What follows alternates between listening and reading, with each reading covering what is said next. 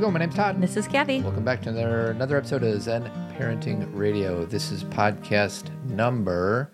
How's your headphones, sweetie? I just turned them up just a little bit because I can't hear you very well. Not in my ears. I'll do that in a second. Okay. Uh, this is podcast number 728.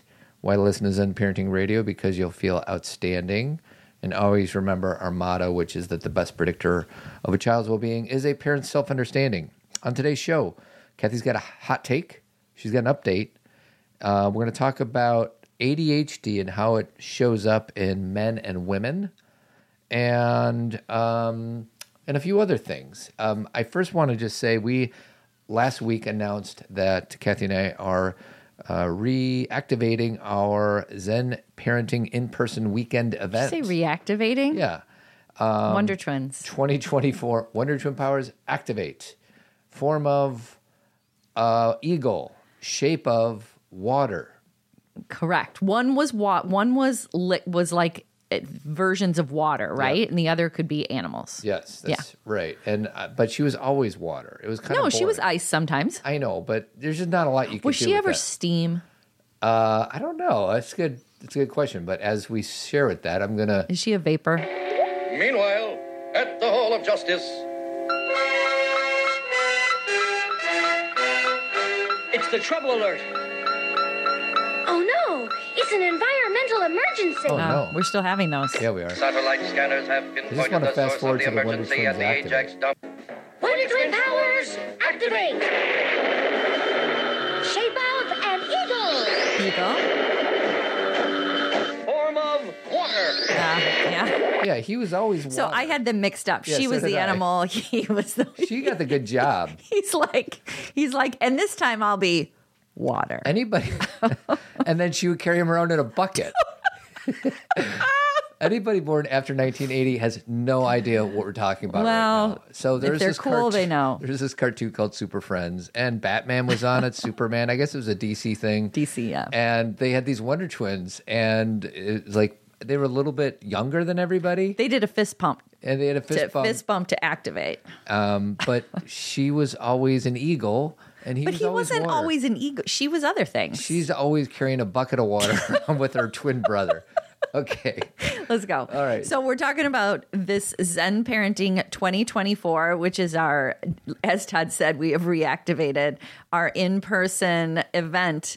And so he said, okay, how can we narrow this down? Three things. Number one, best speakers ever. We're talking about teens, and I'm telling you, we have we are covering like the vast majority of the topics. Of course, we're not going to be able to cover every single thing, but if you have a teen, these are the things you're thinking about: screens. You're thinking about. Um, you know, eating disorders, you're thinking about LGBTQ, sexual identity, gender identity, you're thinking about um, how to be, you know, how to be conscious when it comes to communicating, you're thinking about their relationships, you're thinking about sex ed, you're thinking about neurodiversity, you're thinking about we Anxiety, creep, anxiety, anxiety.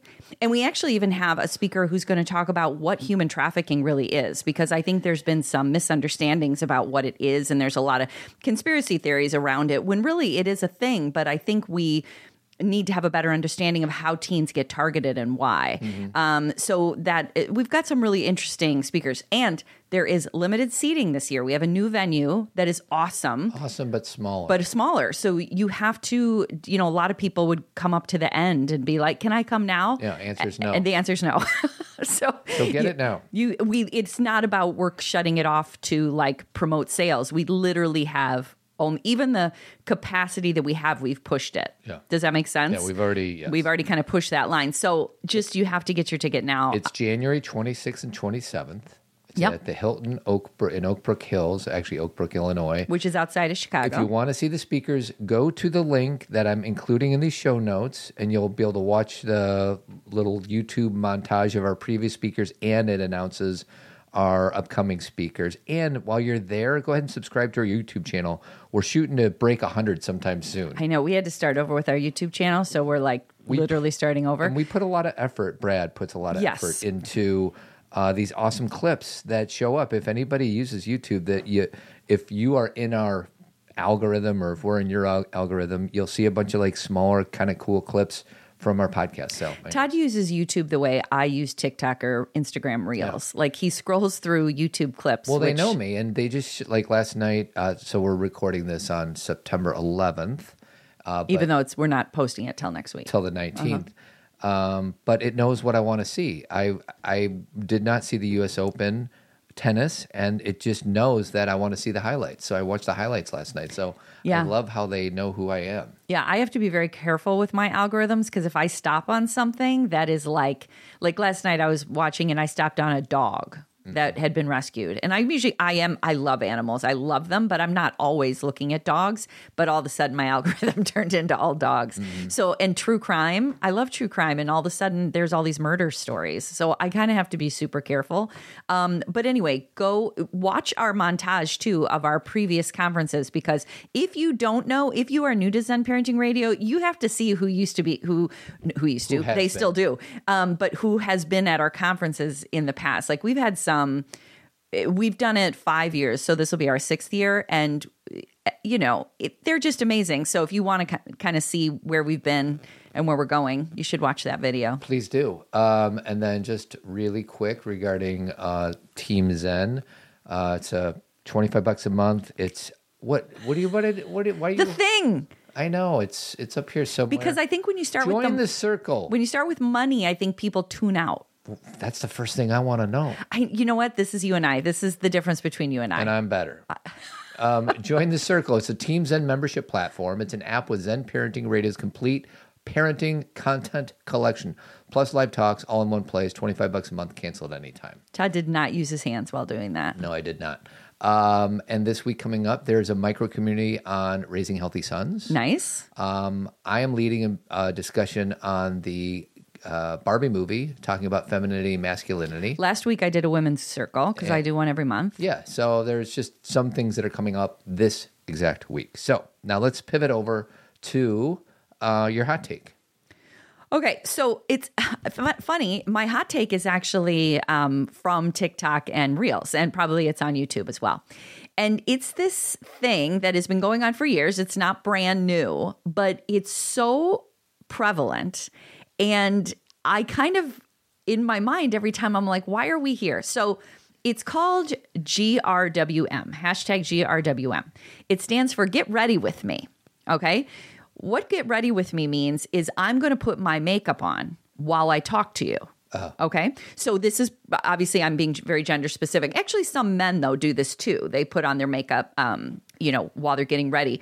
But I, it's, you know, typically women, girls, a lot of college students, a lot of, you know, and my hot take about it is that it's so prevalent. Like everybody is doing it now where I'm kind of like we're we're all like and, and here's why I focus on it. The amount of serums that people are putting on their face, we need to relax. So I have a question. Yeah. Is GRWM they're like teaching you what they put on their face? So okay, so or are they just talking about something different No, while so they're getting ready? there's a mixture. Okay. So I think when it first started, there was actually there's this person who kind of gets credit for this from a few years ago who said, and it might have been a guy, but anyway, it was like a get ready with me. And I'm going to put on makeup and I'm going to talk to you about something else. Now, why is that appealing to the brain? Because you're kind of watch. So for the person speaking, it can help them focus because they're not just staring at a screen. They're actually doing something else and they're talking. And so there's a little more fluidity to their conversation. So that's part of it. The other part is for people who really like to look, there's like a, I'm trying to think of a word for it, but where you like to look at that. It, it's like, it's not AMSR. Is that the is that the ASMR? ASMR, but it's kind of got that vibe where you're hearing all the clicks and all the, you know, opening of the makeup and the rubbing. Like there's something to it that makes you feel kind of calm. Um, so, and then, so, but because people do this, obviously makeup companies are getting in on it and they're like, use my product so you can promote my product. So a lot of times they'll say, oh, by the way, this is by Bobbi Brown and this is this color. I love it. So like they're selling in the midst of doing Get Ready With Me. Can okay. I can I do my first official GRWM with you live right now? Sure. All right, let's just pretend I woke up. I'm gonna Okay. take my headphones off. Great. My headphones are off. Take your glasses off. My you don't have those in the morning. I don't sleep with my glasses. no, you do not. Ready? Ready. Here we go. Okay. Okay. glasses on. Hat on. Get ready with me. I'm ready. I'm ready for the He's day. He's ready. So if you guys want to see how fascinating that was, you have to go to YouTube because it was pretty extensive. Mine, uh, my GRWM wouldn't be that long. no, well, you are also male, and Yes, society doesn't expect you to put on makeup and to do all the things that women do. So we don't want to make it like you do it right and we do it wrong because Yep. Mm-hmm. society tells us we have to do this. And even though many, um, I'd say vast majority of the time, I do not wear makeup, but when I go out, I do. You Mm-hmm. know, because I want to, you know, do that. What's so funny? I'm, I, might get into trouble here. Uh oh, I see. I'm so nervous sometimes with you. because you say society says, and I agree with you. There's a culture, Cultural that women, conditioning. Mm-hmm. blah blah blah. But I remember us doing a podcast a long time ago when we we kind of criticized the idea of well, society says. Sure, of course. So do you remember that take that you had on? Like we are society. Like, Correct. We so there's many different layers to these conversations because of course, if I'm in a really introspective or even going the other route, academic or whatever place, I can talk about how society is us, so we need to change and there's all these layers. But the truth is, Todd, is when women go out in the world, they are judged mm-hmm. by how they look. And you judge women because you decide if women are pretty or not. And a mm-hmm. lot of times they're pretty because they're wearing makeup and doing their hair. Mm-hmm. If I walked around the house every day, 24 7, all the time, just uh, you, you're going to go, no, I'd love it that way. But in a ponytail, I never did my hair, I, I never did makeup. You may be like, okay, you know, where's, can we, can we take it up a notch? Yeah. You may not. I don't want to put words in your mouth, but I think sometimes we're we're th- my favorite, my favorite, my favorite is we actually played it at a conference a few years ago. It's that Amy Schumer um, parody. It's from her show Inside Amy Schumer, and she did this thing using kind of a a parody of um, you don't know, you know, Oh, yeah. you what's the song? Um, beautiful. Um, you don't know you're beautiful. Okay, so One Direction. And so they don't use that song, but they use a version of it where they're saying to the girl, take your makeup off. And then she takes it off and they're like, oh, whoa, put your makeup back on. because society, you know, men or other. yeah.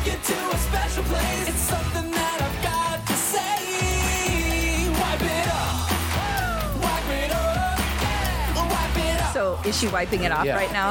Okay, so just wait till, till this part. Hold up, girl, we spoke too soon. With this whole no makeup tune, kinda changed our mind on the makeup thing. You'll be the hottest girl in the nation with just a touch of foundation. Girl, I can't be seen with the ghost from the rain. I didn't know that your lashes were so stubby and pale. Just a little mascara and you'll look female. Please listen, girl, what we're trying to say. Just get up an hour earlier, and you can make yourself much girlier. much girlier. Good time makeup.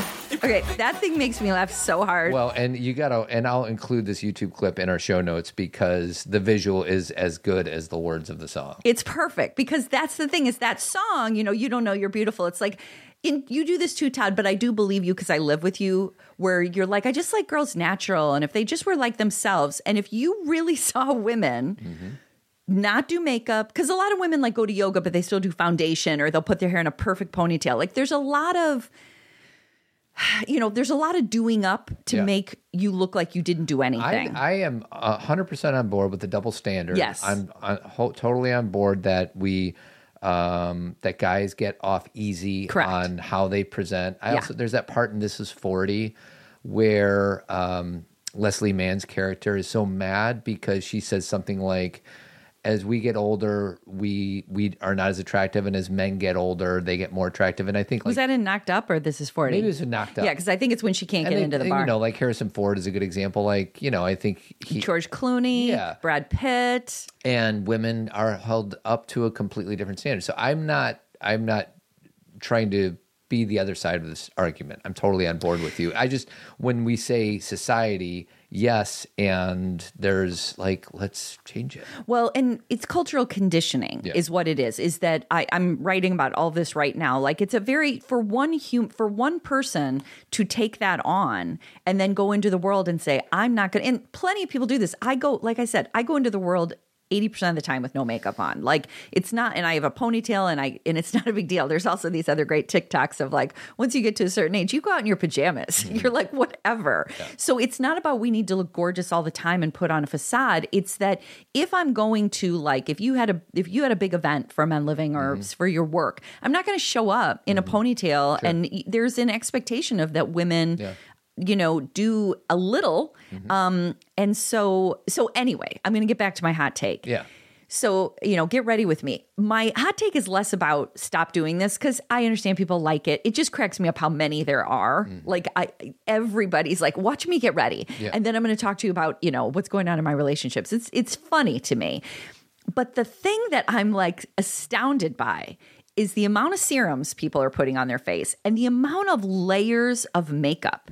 Like there and, and i'm not i understand makeup you know we just went through that whole thing with cultural conditioning but it'll be like here's a stick that i put all over my face. Then i'm going to put a different contour. Then i'm going to put a, a bronzer. Then i'm going to put the actual foundation. Now i'm going to put the powder. I'm like people Right. relax. Can can I weigh in real quick? Please. You use the word serums, and for some reason, when I think of serums, I think of rattlesnake bites. Well- Like, I, I, so I wasn't aware of that serums were something that we did to our face. And my other hot take, on top of your hot take, is my daughters and my nieces sometimes go into whatever what's that store they love, Sephora? Sephora, Sephora. Mm-hmm. and most people's faces now i know when you get into your teenage years you get acne and all that but their faces are so like So young. young I know. and beautiful And they're doing anti and they're doing these things i'm like what are you guys doing like wait until you're 65 I know. you don't need this and i blame uh, kim kardashian and all the other Well, it's the industry. Yes. You know, she's one of the people, but it's the industry. Every every big person has a makeup line now, including, you know, there's Selena Gomez and Lady Gaga and you know, everybody has a, a makeup line. And in the makeup line, how do you sell more makeup? You say, I remember doing this even when I was young. Like even before all this stuff came along. It was like if you're going to buy Pantene shampoo, you need the Pantene hairspray and you need the ha- the Pantene leave-in conditioner and you need the Pantene mousse and you know I'm doing 80s here but you want to get the whole line. Mm-hmm. And now with makeup there's this whole line where I but what I'm and I'm being a mom here but you don't need those. Mm-hmm. Like honestly when you really talk to people who understand skin and it be it be dermatologists or whatever you need to wash your face and put on moisturizer. And I understand for people who are doing some anti aging or maybe doing some things, there's a few other things they want to do. And it's less about I'm judging it and more about I I think we're selling Gen Z and millennials like a box of rocks. Right. Like I don't I think this is like not they don't need it. Right. But I think they also think it's fun because it makes them feel good and they enjoy the process. So my hot take is I'm kind of like in the middle. I understand, but I'm also like I want to say to these kids you don't and I don't mean you don't need it because you're young. You literally don't need it. Like it's not doing what you think it's doing. right um before we get into the main topic Sure. Um, I just wanted to. Uh, I think I'm about to really annoy a lot of our listeners. Oh, no. I'm going to play something no. that you and I have been singing to ourselves and to each other for the last week. I'm scared. Oh, oh no, you're going to put it in everybody's head. I just want to apologize. it's an earworm. It's an earworm. So I'm trying to pull up these candy bar commercials from the 80s. Cathy, you actually just sent this to me, but I couldn't come up with a good example like Snickers and Twix. And, you know, they were like. We good- knew them by heart. good we knew all the commercials, songs. right? Yeah. And then all of a sudden, Cathy sends me this thing on Instagram or TikTok, and it's for Nestle white chocolate. Well, before you started, it's the reason it made me laugh is it says my children ask me, "Were the '80s dramatic?" Yeah. and I say this. I play-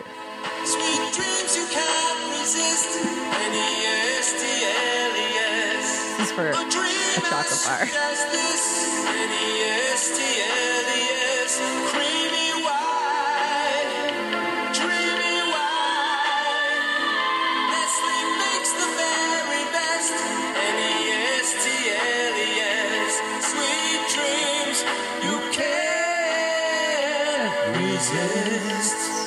I'm going to play that intermittently throughout the podcast for the next two years. We've been singing it a lot. And I've been passing it to people who are like, why are you giving that to me? Because now I'm singing it. First of all, the reason we're singing is we remember it. Like when when I listened to it, I knew every word to it. I remember it. And then when you think about these were the things we watched, this is just one. Like just a lot of oh, better sound quality. White chocolate, I feel like it's a romance novel song. well, it is. I, I want to say something inappropriate, but I won't. And then they got like the background vocals.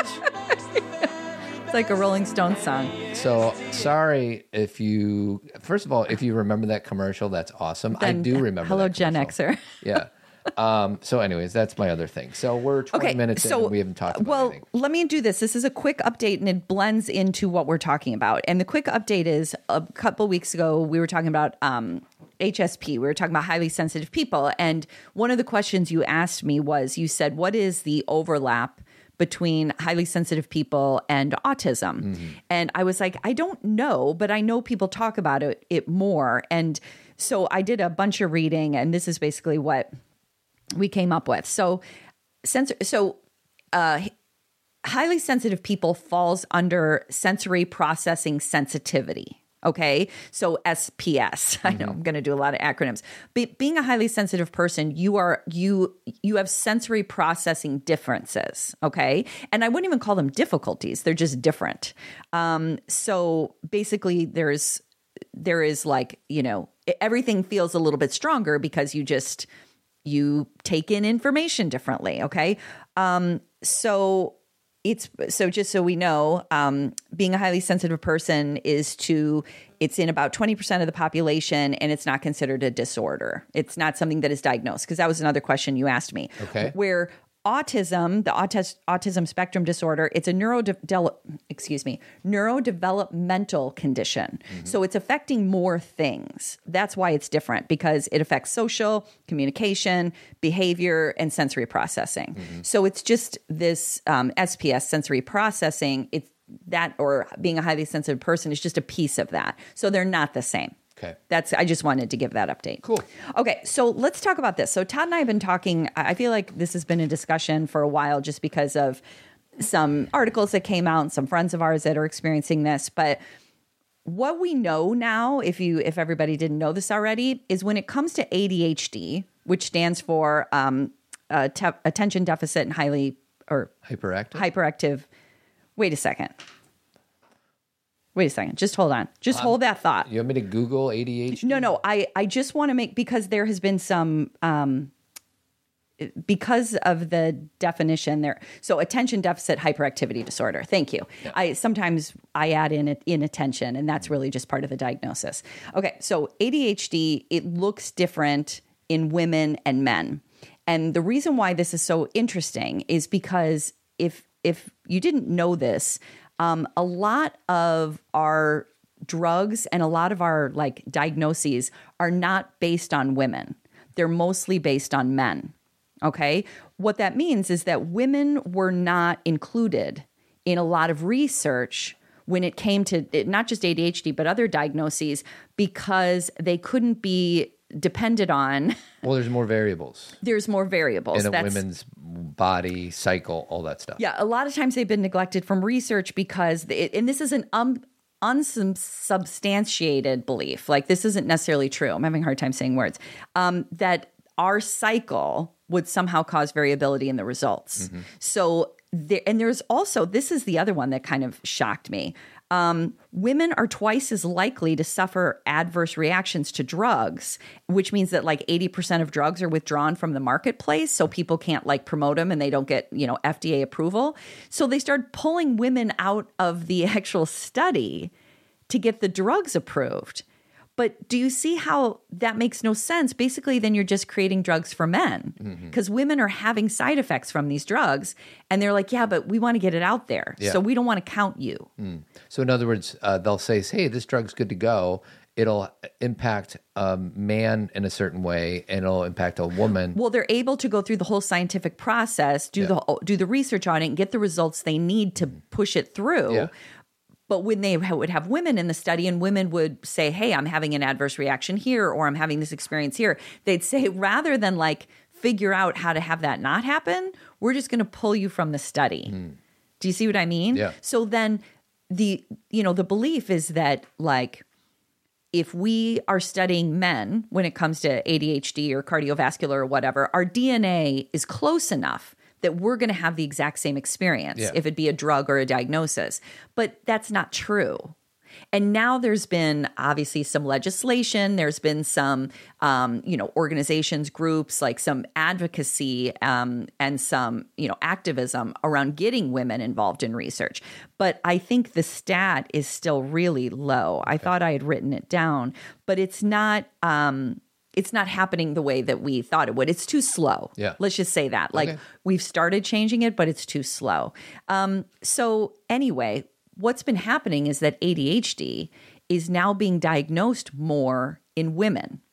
Okay. So this is happening because when basically this is a Gen X thing, I have to be honest with you, is that there are so many women in my age group who are now being diagnosed because as kids they weren't thought of of having an attention issue they were just thought of as being like flaky or Yeah. flighty or Right. absent mind how many girls did we call ditzy mm-hmm. you know what i mean Yeah. and that wasn't the only symptom but it was like the there was a passivity to it like oh this doesn't affect them and then what's unfortunate is that with ADHD, if it's undiagnosed, a lot of times what really becomes the presenting feature is anxiety.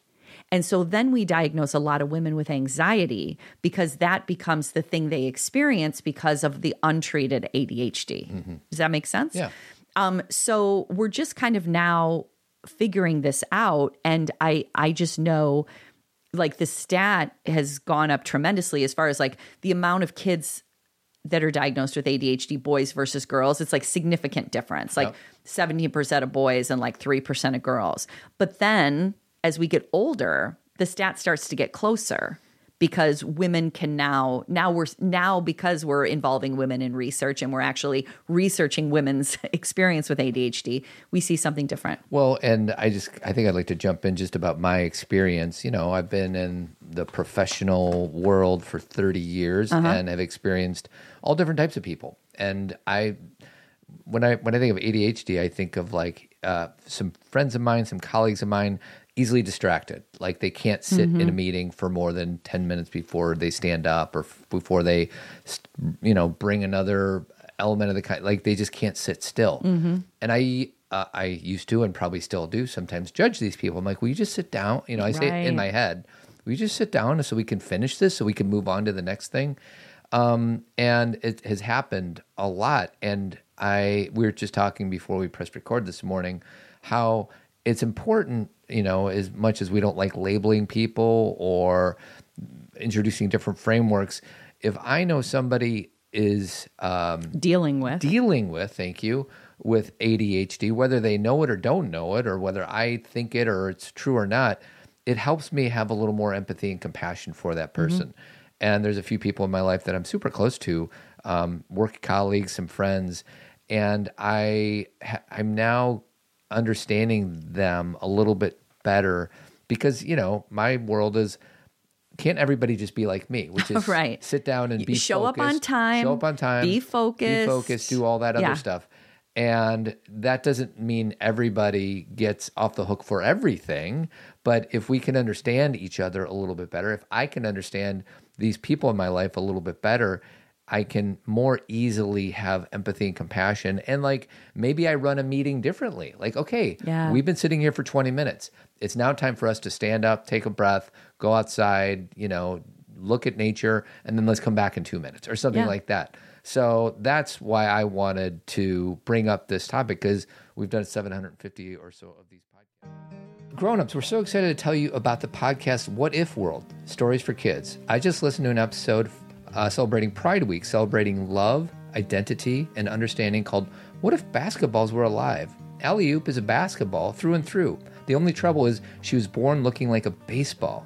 But when she finds the magic to look like her true self, will her community understand and celebrate Alley oop's transformation? You'll love this podcast because It answers your kids' questions with imaginative stories. There's over 200 original stories for car rides, bedtime, or whenever kids need a little break. It has positive and progressive messages worked into every episode that encourages empathy, creativity, and confidence. It's rated among the top podcasts for kids by the New York Times, the Washington Post, and Common Sense Media. It's fun for kids and it's entertaining for grown-ups. You can listen to What If World on Apple Podcasts or wherever you find your favorite shows. That's What If World Stories for Kids. That's why I wanted to bring up this topic because we've done 750 or so of these podcasts, and I don't think we've ever talked about this. Well, so let's talk about the diagnosis itself so people know what we're talking about. So there's three types of diagnosis when it comes to ADHD. So um, inattentive type is the first one. So that's like you know, typical forgetfulness, lack of attention to detail, inability to complete tasks, um, being easily sidetracked, and adult adults and girls are more likely to be di- diagnosed with this um, inattentive type than boys. Okay. okay. I'm not saying it's not a part of boys' experience because I'll get to that in a second, but girls and you know adults. Hyperactivity impulsive type. Um, symptoms include feeling restless, fidgety, can take the form of being overly talkative, described as someone who's always in motion or constantly busy. Boys are more likely to be diagnosed with this, especially when they're young. Like I will say, um, I used to diagnose kids all the time because I worked at a children's hospital here in Chicago, and I could almost tell I'd been there for you, a few years, and I would meet a boy, and even before asking him questions, just by his demeanor, mm-hmm. you could tell. Yeah. Now, I, I don't mean that I didn't ask the questions, but there was like even a way they looked, yeah. even a way their eyes would, you know, mm-hmm. dart around. Like you would kind of be like, wow, there's some you know obvious hyper hyperactivity and then of course there's combined type which includes both inattentive and hyperactive impulsive traits um, and they can be mild to severe like again like everything it's you know it's a bit of a spectrum there's it's not that everybody looks exactly the same um, but those are the three types so inattentive uh-huh hyperactive and then a hybrid. Is that what you So yeah, said? hyperactive I- impulsive. Okay. So, you Okay. know, HI. And then the last one is combined, the two where um, somebody is inattentive and they're hyperactive. Mm-hmm. Got it. Okay. And so um, so in women, inattentive is the most common type, which you know makes sense. And and what we now understand, and we'll dig deeper into these specifics, but is that men and boys, when they have issues with attention, um, they tend to pro- project it outwards, similar to emotions, right? You know, like we've often talked about depression, how sometimes in men it shows up as violence Yeah, and anger, and as women it shows up as depression. It's the same way with you know ADHD. Like a lot of men, you see it on the outside. Yeah. Um, you see their you know Easily hyperactivity. You know they're you see they're they're talking a mile a- minute. A lot of women turn it internally, and they're very hard on themselves about being forgetful or forgetting to say something or or saying something that you know or not remembering something or being late. Yeah. You know, not being on time, and they're very like self depreciating Yeah. and and it all kind of and that's why it can end up showing up as anxiety Mm-hmm. because instead of dealing with oh my brain actually processes things differently it's what's wrong with me Yeah. and so you know these are um this understanding of how it's going to look in a woman Mm-hmm. It- and again i want to you know we have to like cover all these pieces. There are women who also show the hyperactivity impulsive part And too. the other way, exactly. Yeah, it's just what is the most typical. Um you know the the fidgetiness. Mm-hmm. i have friends who need to move Yeah. not just their bodies but their fingers. Yeah. you know they need to have something in their hand. They Sure. Mm-hmm. need to be doing something while they talk. And that is and and i'll say the other thing that i've noticed in the women that i know that now know they have adhd is they were able to because they weren't diagnosed as kids or we didn't have this language, they were able to come up with really good skills to counteract the challenge. Okay, what do I mean by that? They were able to become good list makers. They were able to become really good at writing things down and remembering, giving themselves reminders. Maybe, you know, way back when on our Blackberries or on our, what was that thing called that we used to Chandler? um, Chandler's assignment notebook? whatever they were. They were just they were good. they basically are like, I can't hold this information. They're organizers. Right, organizers. So I'm going to write it down and I'm going to become really skilled. And then when Facebook came along and we had access to people's birthdays and we'd get reminders, it was even better, right? But a lot of times people develop really strong skills in other areas. Just like someone who's dyslexic, who has a hard time reading, they become great listeners because it's like, I can't really see the words, but I can hear what you're saying. Mm-hmm. So, whatever whenever we're lacking in some area, if it be because of nature, nurture, you know, brain development or whatever, we pick up on things, we strengthen in other areas. Yeah. So that's the thing is a lot of times we can't see that this is challenging us anymore because we've put all of these things in place to prop ourselves up. Sure. Which is a positive. I there's uh, nothing but positive there. But then sometimes we have a we'll be like, but no, I am organized. And it's like, well, you're organized because you developed all these systems it but your actual the way you're thinking is actually chaotic sometimes where you it doesn't stop your brain doesn't stop and you're having a hard time with all these tasks and getting them together or you're hard on yourself about it or you're always late or whatever it may be so it's um i just want to you know point out the fact that no matter what your diagnosis is if you have one or a label, we figure things out. Like I was talking about with the HSP, with being a highly sensitive person. You know, like I said, when I was very, very young, and I don't really even remember this, but my mom would tell me I was really, really shy. And then I started developing things like I need to go out in the world. I need to push myself. I need to, hey, I, you know, that scares me. So I'm going to do that. Like because of my limitations, I figured out ways to push myself that maybe somebody else wouldn't. Sure. And so these are just, you know, things we do. Yeah, and um, once again, it's for me. Um, I just sometimes am like, just do things the way I like to do things, or be as organized as I am, or be Or don't be, I'm sorry, I keep saying don't be late, but that's such a big one for you. Oh yeah, and I've tried to investigate that a bit because I do have some pretty significant challenges of being late, and I think I've even shared on this podcast. First day I was supposed to go to work at Dominick's. Wait, can I say this before Sure, you say that? You just said you have significant challenges of being late. You actually don't. You are always on time. Yeah, my challenge is when other people When are late. other people are late. being late. Okay. you know, five o'clock means five o'clock. Right. My first day on the job as a bagger at Dominick's grocery store, I was whatever 45 minutes late because my dad told me he'd get me back on time. He didn't do that. I was we are at a family outing at a water park and I was, you know, my first day on the job. So I'm I tried to trace like what is my baggage with being late and that's the earliest i can earliest memory i can come up with when i was 16 years old um, but yeah so i just for me i i the, my whole point of wanting to bring this up is for me to be able to cultivate some more compassion in myself for people that see the world differently than, than what I do, or they're wired differently than I am. Right. And what's interesting about ADHD in adults is it had for for most of my adult life, I've never even thought about anybody having that Right. because a lot of it can be covert. It could be hidden. It's not like somebody has a ADHD label on their forehead, like, and then uh, it's easy for me to empathize with them. Instead, I have to be a detective. And, um, Or accepting. well, yeah, first notice it, Yeah. and then to accept it, Right. But I can't accept it until I notice it. True.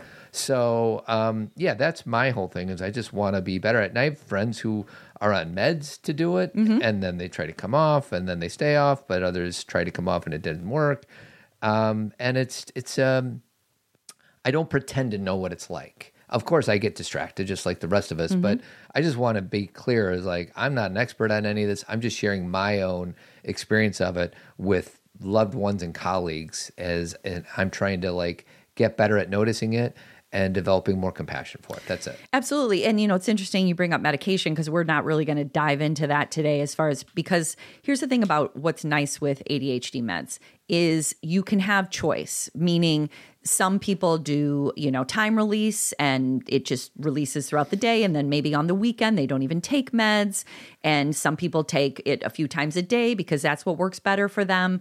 Like there's a lot of different options now even than there were 10 years ago um, about how you want to because some people just medicate use medication for if they're going to take a test or if they need to focus or they don't you don't it's different than an SSRI, which you have to take over time and build up in your system. Mm-hmm. And the thing is, is a lot of people have found, you know, when they, and I'll talk about adults, they start taking a med and they're like, oh my gosh, I have been struggling with the way my brain processes things. And now I'm I can chill Yeah. and I can like hear myself and I can make choices.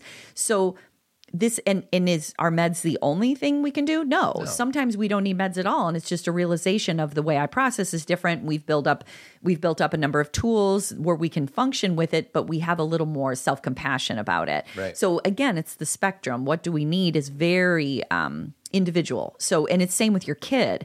I think that um, I can go both ways with this. We have like shows from a long time ago where I was always concerned about meds with kids because I worked in a hospital and saw how many kids were medicated.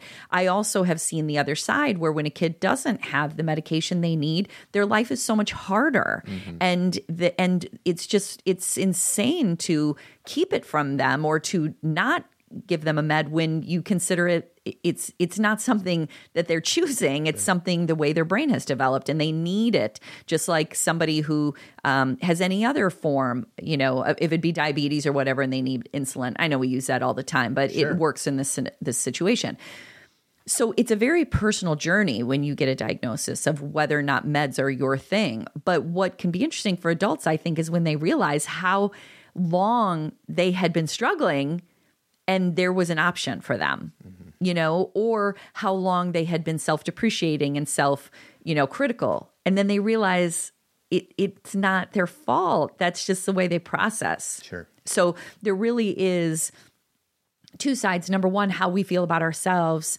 And then, as you said, how other people perceive us. Because I'm just like you, Todd. When I find out that somebody is, um, you know, their diagnosis is ADHD or that they struggle with some of the um, organizational or impulsivity, then everything makes sense. So I'm not like, oh, you're late, so you don't care about me. It's more about, oh yeah, you know, time is is harder you know the the understanding of time is a little more difficult. And like you said it doesn't mean you don't ask for what you need. It just means you take it less personally. Yeah, right. i think when you understand that someone they and you and I have talked about this like how someone processes information. Like sometimes you tell a story and someone sits there for a while you know with their eyes closed or they sit there for a while thinking about it. And we could be like what? Did you not hear me? Yeah. like you know when really they need that moment to process to be able to give you an answer. And instead of us taking it personally or saying, well, you should respond right away or feeling insulted, we can understand that this person is doing their best to accommodate. Well, and I feel like this is a good argument. You know, we a few weeks ago we had Sean Emerson and Chris Lozier on, and we had a debate about frameworks and the value of frameworks or the absence of value in frameworks. And I feel like in this case, frameworks or labels are really helpful. Right. Whether we're talking about your love language, sweetie, is words. Right. Mine's acts of service. If I know your default is words, then uh, that helps me um, get to connect with you in a different way. Right. Same as Enneagram, same as somebody is diagnosed with ADHD. Like it helps me empathize. Like that's for me, that's what I think is great about these labels and these frameworks.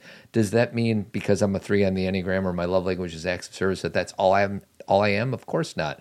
I'm like a boundless human being, just like the rest of us that have all these different nuances within it. But my center of gravity is that, you know, I see the world through a very specific lens. And when I get tripped up, you talked about not taking things personally. That's when I, I'm like, no, everybody should see the world the way I do. And then we're all going to get along just fine. I feel like a lot of us wake up in the morning doing that. And if we can just know that everybody's acting from their own experience, I was just having a discussion with a good friend on the car ride to uh, uh, the airport. I flew out of uh, Salt Lake yesterday and he was talking about you know some of these problems that he has with some family members because they see that he they see the world so differently whether it's de- democratic or republican or whatever it is and the bottom line we talked about guns and you know my friends like guns are stupid like why do we have guns and and his family members like no we need to arm our teachers out there Wow. uh, because that will keep our children safer. And what's interesting is that my friend's opinion is this is what we need to do to keep our children safer, and and his relative is saying this is what we need to do to keep our children safer. Like we're both coming at it from, uh, we both want the same. We both thing. care and we both want a good outcome. Yeah, we just disagree on how we do that. And And I struggle with that one because statistically, that's not. of course, it's not. That I'm doesn't not, make I- sense. I'm not about to get into Okay, a, okay. a debate on who's right and who's wrong. Let's I'm put a pin in that.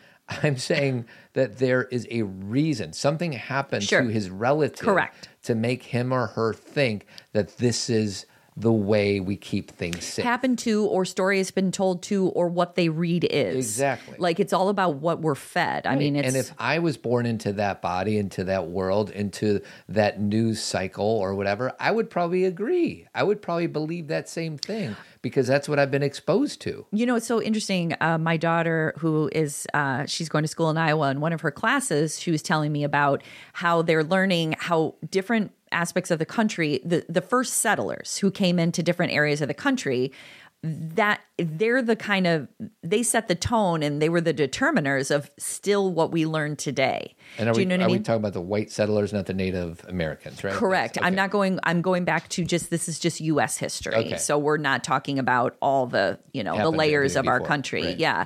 Um, but that the first settlers who were, um, like you said, the white settlers, there there are reasons why different parts of the country we think certain ways we do, and there's some obvious things, Civil War and all that. But there's more. Like as far as how we're educated, what we're told. Some of it's family lore, and some of it's just like you know it, it you know what our morals and values are it's just really interesting like she was um i'd rather have her talk about it because i don't have all the specifics but just some of the things she was telling me it tells you why we think the way we do at different parts of the country Well, the bottom line is if we can really um, investigate how a person got to believe what they believe, Uh-huh. I think the world would probably be in a healthier space. But instead, I dig my, I draw my line in the sand saying, this is the way I think the world should be. And if you disagree with me, you're my enemy. And it's just not a really good recipe for long term connection.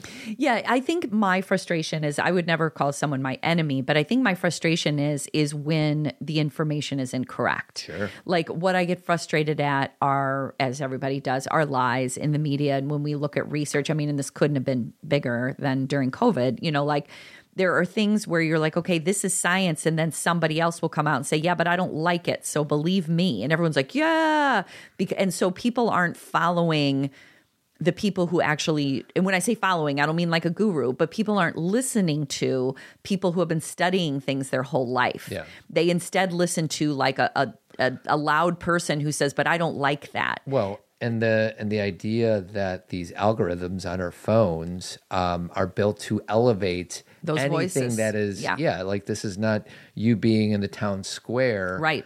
um, where you can only talk to a certain amount of people i mean and now with ai coming you know this we have an election coming up here in about 13 months Right. 14 months the amount of disinformation that is go- you know the video like it's going to be really convincing I of know. all these things like Joe Biden says this even though he didn't or Donald Trump Right. said that and he didn't and it's going to be really hard to disseminate what's real and what's not. dis, uh, not disseminate dis, Discern? decipher Mm-hmm. discern yeah um the i think what's interesting though is some of the social networking some of the social media has already has things that said this is not a true clip. Yeah. so we're trying to keep up with it. I don't think i think No, you're we right won't be able to. We're going to try our best. yeah we're going to try our best but people you know we're trying to like what is a real clip and what is false we're trying to figure that out. But i just um i think the the big shift and then i'll go back to adhd is once news media was disreg- was deregulated. I think that's when everything started to kind of fall apart Yeah. because we were able to get into the and then social media just added to it but this happened i think during reagan Yeah. um, where we we deregulated it and so now anybody can really call themselves news and we can break off into our you know different Separate areas corners, yeah. yeah. so we don't have like news anymore okay so going back to ADHD, just um, I'm going to say these things and just to kind of close up shop here. So ADHD in women, just to kind of summarize, less likely to be diagnosed, often looks like anxiety and is diagnosed for anxiety, more symptoms symptoms of inattention, and more issues with internal and verbal aggression, like more internal aggression, like being angry at yourself, and maybe being more like outwardly frustrated. Okay. ADHD in men, more likely to be diagnosed, um, more like disruptive behaviors and acting out. Um, more hyperactivity and impulsiveness, and more physical aggression. Sure. And again, this we've just kind of started this. Uh, um, I mean, relatively speaking, when it comes to how many years things are studied, really understanding how this looks in women.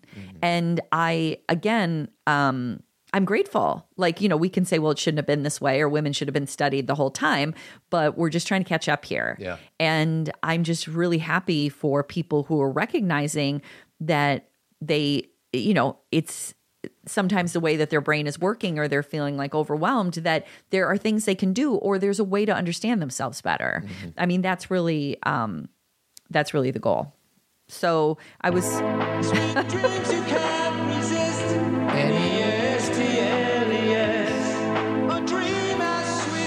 Is this your break?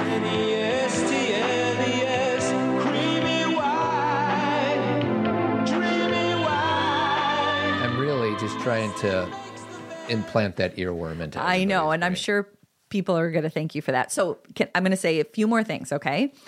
So, um, a first of its kind study showed women diagnosed in adulthood with ADHD responded negatively to criticism, which is clinically, and we always have a clinical title for something. It's referred to as rejection sensitive dysphoria. I would just call it not liking rejection, but I have to, you know, be a therapist. RSD. So um, basically, the study of women, and the mean age was 41, showed that they tended to blame themselves when their lives went poorly.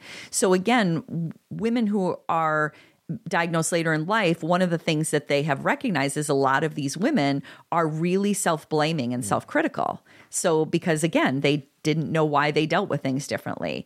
Um, and uh, That's so interesting. I just think of self criticism as like this human thing. I criticize myself. The the worst blame the the person that I blame most in my world is always myself. Sure. And I I don't know what it's like to be a woman. Um, and but if if you women have even a higher degree of self criticism, I'm just like, holy cow. Of course. Well, and again, it depends on the diagnosis and why. It's like talking about something like grief. Like I can grieve something that is like, oh, we're changing from summer to fall. Oh, I'm grieving that loss. And then there's grief where you've lost someone who someone has died or a pet has died or and and so everyone all of it's grief. But what are the levels and layers and experiences? And and this is something I think that um you know, Todd, you and I talked about again with Chris and Sean when they were on the show, and we talked we talked about it for 13 years, is that you we are way too in our heads about I experienced this, so it must be similar for everybody. Yes. And we have to recognize that just because we've had an experience doesn't mean it's the same as someone else's. Like I feel like you and I just the other day we were going somewhere. I think it was because JC was talking. Our daughter, who's in Italy, was talking about an experience she had with some men, where she had to be kind of thoughtful about being in a group of women with a few guys because of something that happened. And I started sharing all these experiences that I still have mm-hmm. as a woman out in the world, and they were kind of new ones. And you don't experience any of those things. None of them. And it's funny. Um, I was with some dear friends this weekend, um, and we I talked a little bit about that. And this is a total pivot, but um, my 20 year old daughter is in Italy, and she's experiencing um, different ways in which that she has to keep herself safe. And I just find myself getting so frustrated. Um, just that that's the world that you uh, women have to live in. And, you know, we had a, a debate with Sean and Chris a few weeks ago about how, hey, it's not easy to be a, being a 14 year old boy because it's harder to get into college and our brains are a little bit slower to develop and blah, blah, blah. But I don't know. This is a whole nother podcast, but it's apples and oranges because, yeah, a 14 year old boy who is born into this man box and he swims in the cultural conditioning of this man box, it sucks and it's unfair. But the bottom line is the worst thing is that he, not the worst thing, but he just has to deal with his stuff. Whereas my daughter and my wife and my nieces have to do these things to keep themselves physically safe Safety issues. and that's mm-hmm. that is a, such a huge thing that I think us men have a hard time getting our arms around because we do not live in that world. Right. Well, a- again, patriarchy hurts everybody. It hurts all genders because of the you know the conditioning. It's not, but the but to it is that there is an experience when men think they can relay their experiences and place them on top of women's. They are completely different.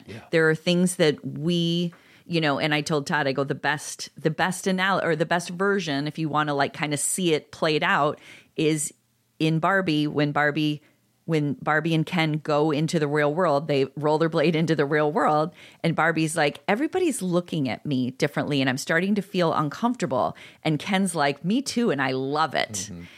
It's obviously they're trying to kind of make some humor out of it and, and, and highlight the fact but we walk down the street differently. I, I was telling Todd that like I, I drive a Jeep and so the top will be open and sometimes I pull up next to a, a truck driver and there's all like and I'm 52. Do you know what I mean? Like eh, imagine how it was when I was 17.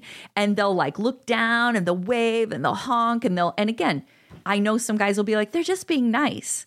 There is this undercurrent of not feeling safe Yeah. because I don't know, because I've experienced all of the above. Yeah. And you just are a little bit more of a object. And it's not even, it's not even, and again, people get this associated with it's only for people who are beautiful, or it's not. It's, it's, the way you're treated is differently and is different and it's um it's not an argument that i need to have with you or men it's just an understanding um that if we can you know experiences that's all That is a great. Can we hear each other? That's it. That's a great segue to um, promote our masculine, feminine Barbie talk. let's talk about it uh, next Thursday, September 21st. So it's open to all genders. It's actually a men living event. I am leading it. I don't know if you're going to be on there or not, sweetie. You're not going to be on there, are you? i don't know Oh, it's up to you. It's at night. You, sweetie doesn't like to work at night. i'm not a big night person but it's, unfortunately most presentations are at night so i'm always having to debate whether or not i'm going to do it so it's at 7 p.m. Thursday, September 21st. This is a men living event that is open to all genders, and I really hope people show up for it. It's on Zoom, so just uh, it's the link is in the show notes, so just check it out.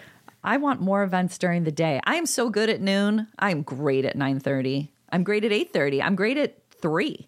But once it's like past 6:30 or 7, I'm like, aren't we done? Yeah, you're shutting down. And then when people are like, "Will you do presentation at 7:30?" I'm like, "Really?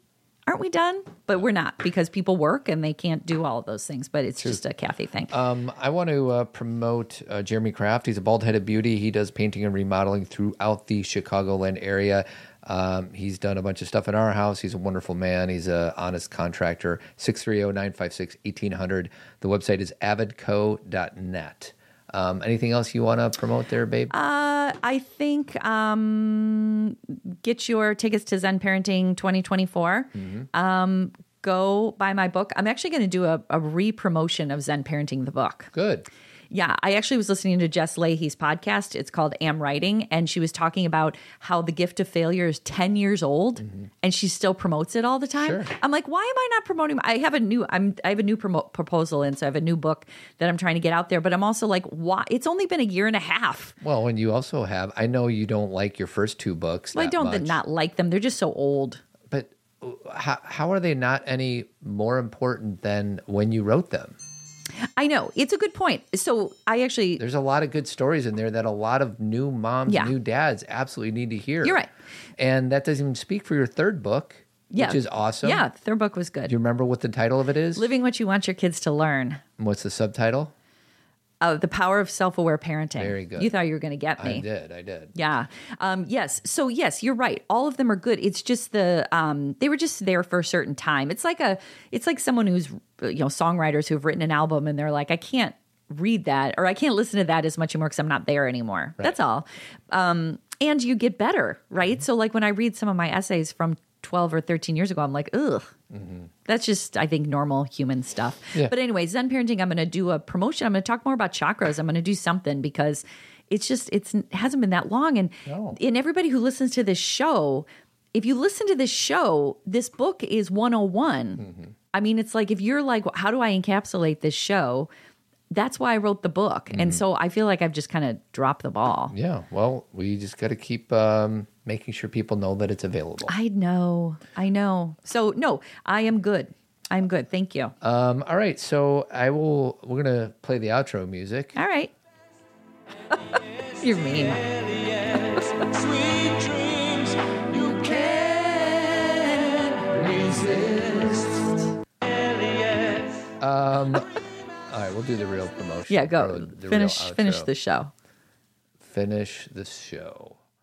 Um, everybody keep trucking. That's how I'm going to finish. Have a the good show. week, everybody. Bye. Hey, everybody. We're thrilled to announce that the Zen Parenting Conference is back, live and in person in 2024. This year, our exclusive event will be centered around teens. Why? Because 30 years ago, the greatest threats to teen health were drunk driving, Mm. pregnancy, and illicit drugs. Today, it's currently anxiety, depression, suicide, self harm, cyberbullying, and serious mental health disorders. Their experience is vastly different than our own. So let's get together and talk about it. We owe it to them to listen, to have honest conversations, and to live our way through it together. If you're currently parenting a teenager or have an emerging teen, this is an event you absolutely won't want to miss. We have limited seating this year, so secure your spot now. Go to zenparentingradio.com. If you have appreciated or enjoyed a decade of Zen Parenting Radio podcasts, please tell a friend or leave a five star review. We are grateful for your support. If you want more Zen parenting, consider joining Team Zen Circle, our very own app that includes our virtual community, exclusive content, and support from us. You could also purchase Cathy's award winning book, Zen Parenting Caring for Ourselves and Our Children in an Unpredictable World, or subscribe to Zen Parenting Moment. You can find these opportunities and more at zenparentingradio.com slash resources. And if you want to connect through social networking, you can follow us on Instagram, Facebook, and Twitter. Keep trucking, and we'll talk to you again next week.